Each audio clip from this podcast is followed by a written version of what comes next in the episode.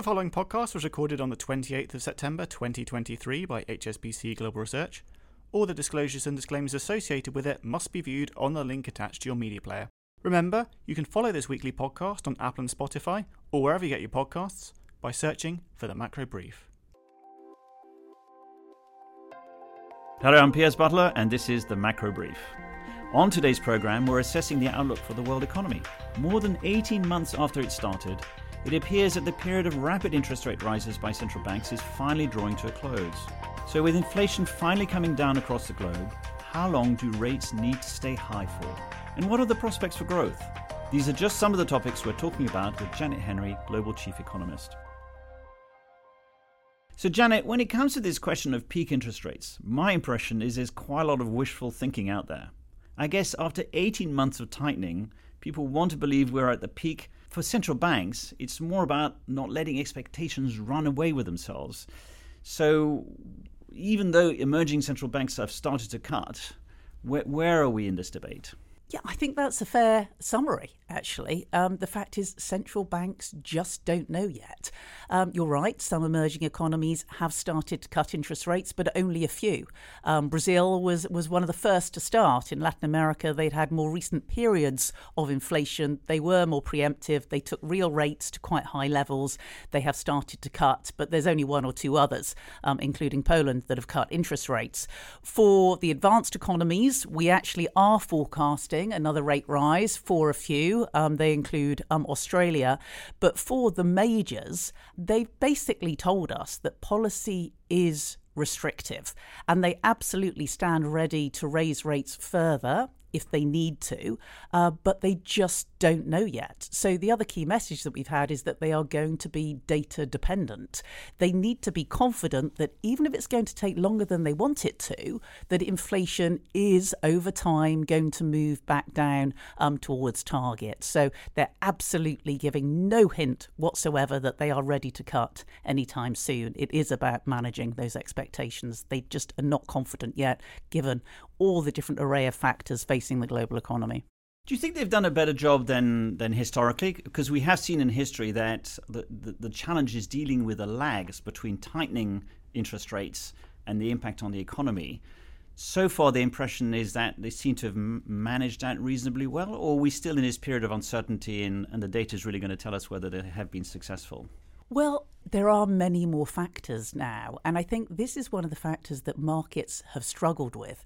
They've always taken the view that actually interest rates rise for a period until something breaks, and then you get fairly rapid rate cuts because usually the economy is in a recession. But it has been an extraordinary period over the course of the last few years, and this is never going to be a normal downturn. But in terms of the, the lags with which monetary policy impacts on the real economy, um, it varies from country to country. You know, we see it in housing markets globally. Those economies that are more linked into short term interest rates are seeing a big rise in debt service costs. They've seen a much sharper slowdown in consumer spending. You've seen that in Sweden in particular. You've also seen some elements of it in New Zealand. Um, in the Eurozone, higher interest rates um, and slower growth is impacting on, on certain areas of the corporate sector where you're seeing higher bankruptcies bankruptcies. Um, and in the US, it's partly in certain areas of household delinquencies, not mortgages. Um, a lot of people, the average mortgage rate, I think, in the US in terms of total debt service is still about 3.6. Even if you want to take a new mortgage, it's more like seven. And also, what's different this time is the interaction between monetary and fiscal policy.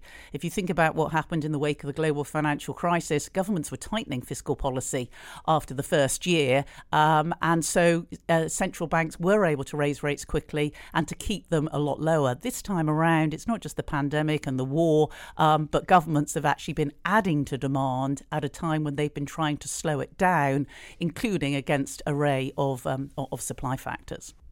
So, as you mentioned, then there are many other factors apart from tightening interest rates, which, uh, as we've discussed before, is a, is a blunt instrument. But one factor that's grabbing the headlines at the moment is the oil price, which seems to be heading back up to $100 uh, a barrel. How is that going to affect the outlook? I mean, how have you managed to sort of take that into account, given that often people talk about uh, a rising oil price as having a similar effect to, to, to a rate hike? It's certainly unhelpful at the moment for any oil um, importing country and at a time when inflation is still too high you know, inflation has fallen. It's no longer in double digits or at nine or 10. Um, in most countries, it's more like half that, although obviously there are some exceptions. So now we have a situation where, where oil and energy broadly, which was adding hugely to inflation a year ago, is now actually detracting from inflation. But with the oil at 95 or so, actually in year on year terms, it is going up. We're still way below where we were at the peak in 2022 but it means that, that oil will be adding to, to inflation again. And, and the reason why it's particularly troubling now relative to the past is that it happens at a time when central banks have been above their inflation targets for some time. So there has been some impact on, on elements of inflation expectations, including wage bargaining. Labour markets are tight. People have been asking for higher pay. Um, and we've obviously seen more widespread um, strikes. So oil and rising energy prices is always a risk about growth, but also at the moment it's risky because it will keep inflation higher than it would have otherwise been, and the risk is that it therefore becomes um, more persistent. So, taking all of that into account, I confess when I read your Global Economics Quarterly that I was surprised to see your global growth estimates revised up. How did that come about? Oh, yes, uh, I think a lot of people might be surprised um, by that. But it is quite interesting in terms of the geographical split because the upward revisions that we've made to our forecasts are a lot of it driven by the Americas, but also Japan, and even small upward revisions to the likes of India and Indonesia. Um, so the US, it has been persistent upside surprises for a lot of this year, and a lot of it has been driven by consumer spending. But we've seen, obviously, some, some growth disappointment, um, notably in China, which is still grappling with the challenges in the property sector, but there are at least some signs of stabilisation, but we have had to lower our numbers. And Europe is being weighed down by the weakness in the world trade cycle, which is also, to some extent, weighing down on the ASEAN countries. Um, actually, they're still growth outperformers relative to the rest of the world, but relative to expectations at the start of the year, that trade side has really dragged them lower. So, we talked a little bit about inflation in your answer to the oil price, but again, I was surprised to see how elevated inflation is remaining in your 2024 forecast. I mean, is inflation becoming embedded in the system? Well, inflation actually we did revise up, but it was all driven by the emerging economies, and within that, a couple of the really high inflation um, economies, which obviously um, include Argentina. Um, but the broad point is a fair one. Even in, in, especially in 2024 and even beyond, inflation is still above central bank targets. Um, but we also need to be mindful. Even the Federal Reserve do not, does not expect inflation to get back to target until 2026 six. So, despite all of these uncertainties, you've actually attempted to introduce a 2025 forecast, which, reading it, seems a little bit more positive. It is. Our global growth forecast for this year is 2.5, for 2024 is 2.3, and then we do have a small uptick to 2.5 again. That's still globally um, a forecast that's below pre pandemic trend levels of growth, although clearly there will be some outperformers, which we look at in the report. But there are um, a number of factors that could possibly even drive upside surprises, but ongoing challenges. Obviously, a lot of them still relate to inflation and how central banks respond to that elevated inflation. Um, but also, in some countries, we've got really tight labour markets. Often, when you've had a recession, you get a nice strong rebound because unemployment's risen a lot, you've had massive rate cuts. We're forecasting only very modest easing of interest rates, particularly they only come very late in 2024, although they do gradually continue in 2025. But we're certainly not talking about a world where we go back to zero interest rates. You know, we're only talking about a percent or so in terms of the interest rate reductions.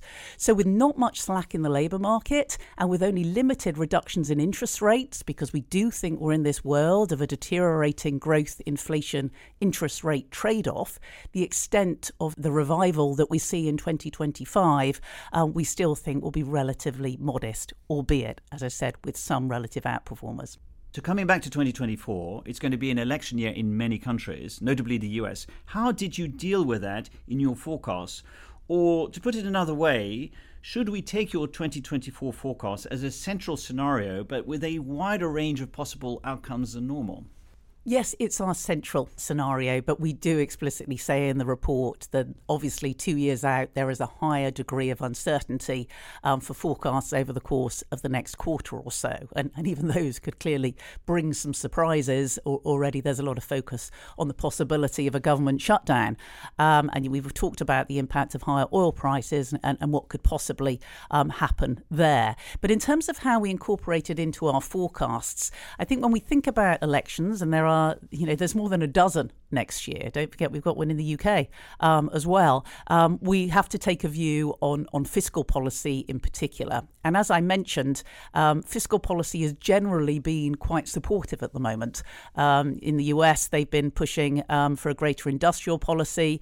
Under either a Democratic led administration or a Republican administration in the US in 2025, it's highly unlikely that we get any significant tightening of fiscal policy. We'll probably get none at all. It's just that it, it will could make a difference as to whether you get um, tax cuts or spending increases, and you could have different sector impacts and company impacts. Um, but we've just taken a view that fiscal will not be something that's slowing down growth, nor will it be something that's going to drive inflation lower. That's so that's part of the way in which we incorporate it. Janet, thank you so much for joining us. Pleasure to be here, Piers. Thank you. Janet Henry there on the outlook for the global economy. If you're an HSBC client, you can catch Janet at our Global Investment Seminar, taking place at our London headquarters on the 9th of October. The event features presentations from our economists and strategists from across the asset classes. Contact your HSBC representative to register your attendance. A couple of other highlights from global research now. It's not often that bonds get compared to potatoes. But that's what Steve Major, Global Head of Fixed Income Research, has done in his latest report. Steve uses the analogy of a market stall to explain why an increase in the supply of bonds does not necessarily mean higher yields. And did you know that Southeast Asia is set to become the fourth largest economy in the world by 2030? Our team in Asia has just published a primer on the Association of Southeast Asian Nations, otherwise known as ASEAN, comparing the diverse economies banking systems, and stock markets in its six biggest countries. For more details on these reports, please email askresearch at hsbc.com. So that's all from us today. Don't forget you can follow the podcast on Apple and Spotify or wherever you get your podcasts by searching for the Macro Brief. Thank you very much for listening, and we'll be back next week.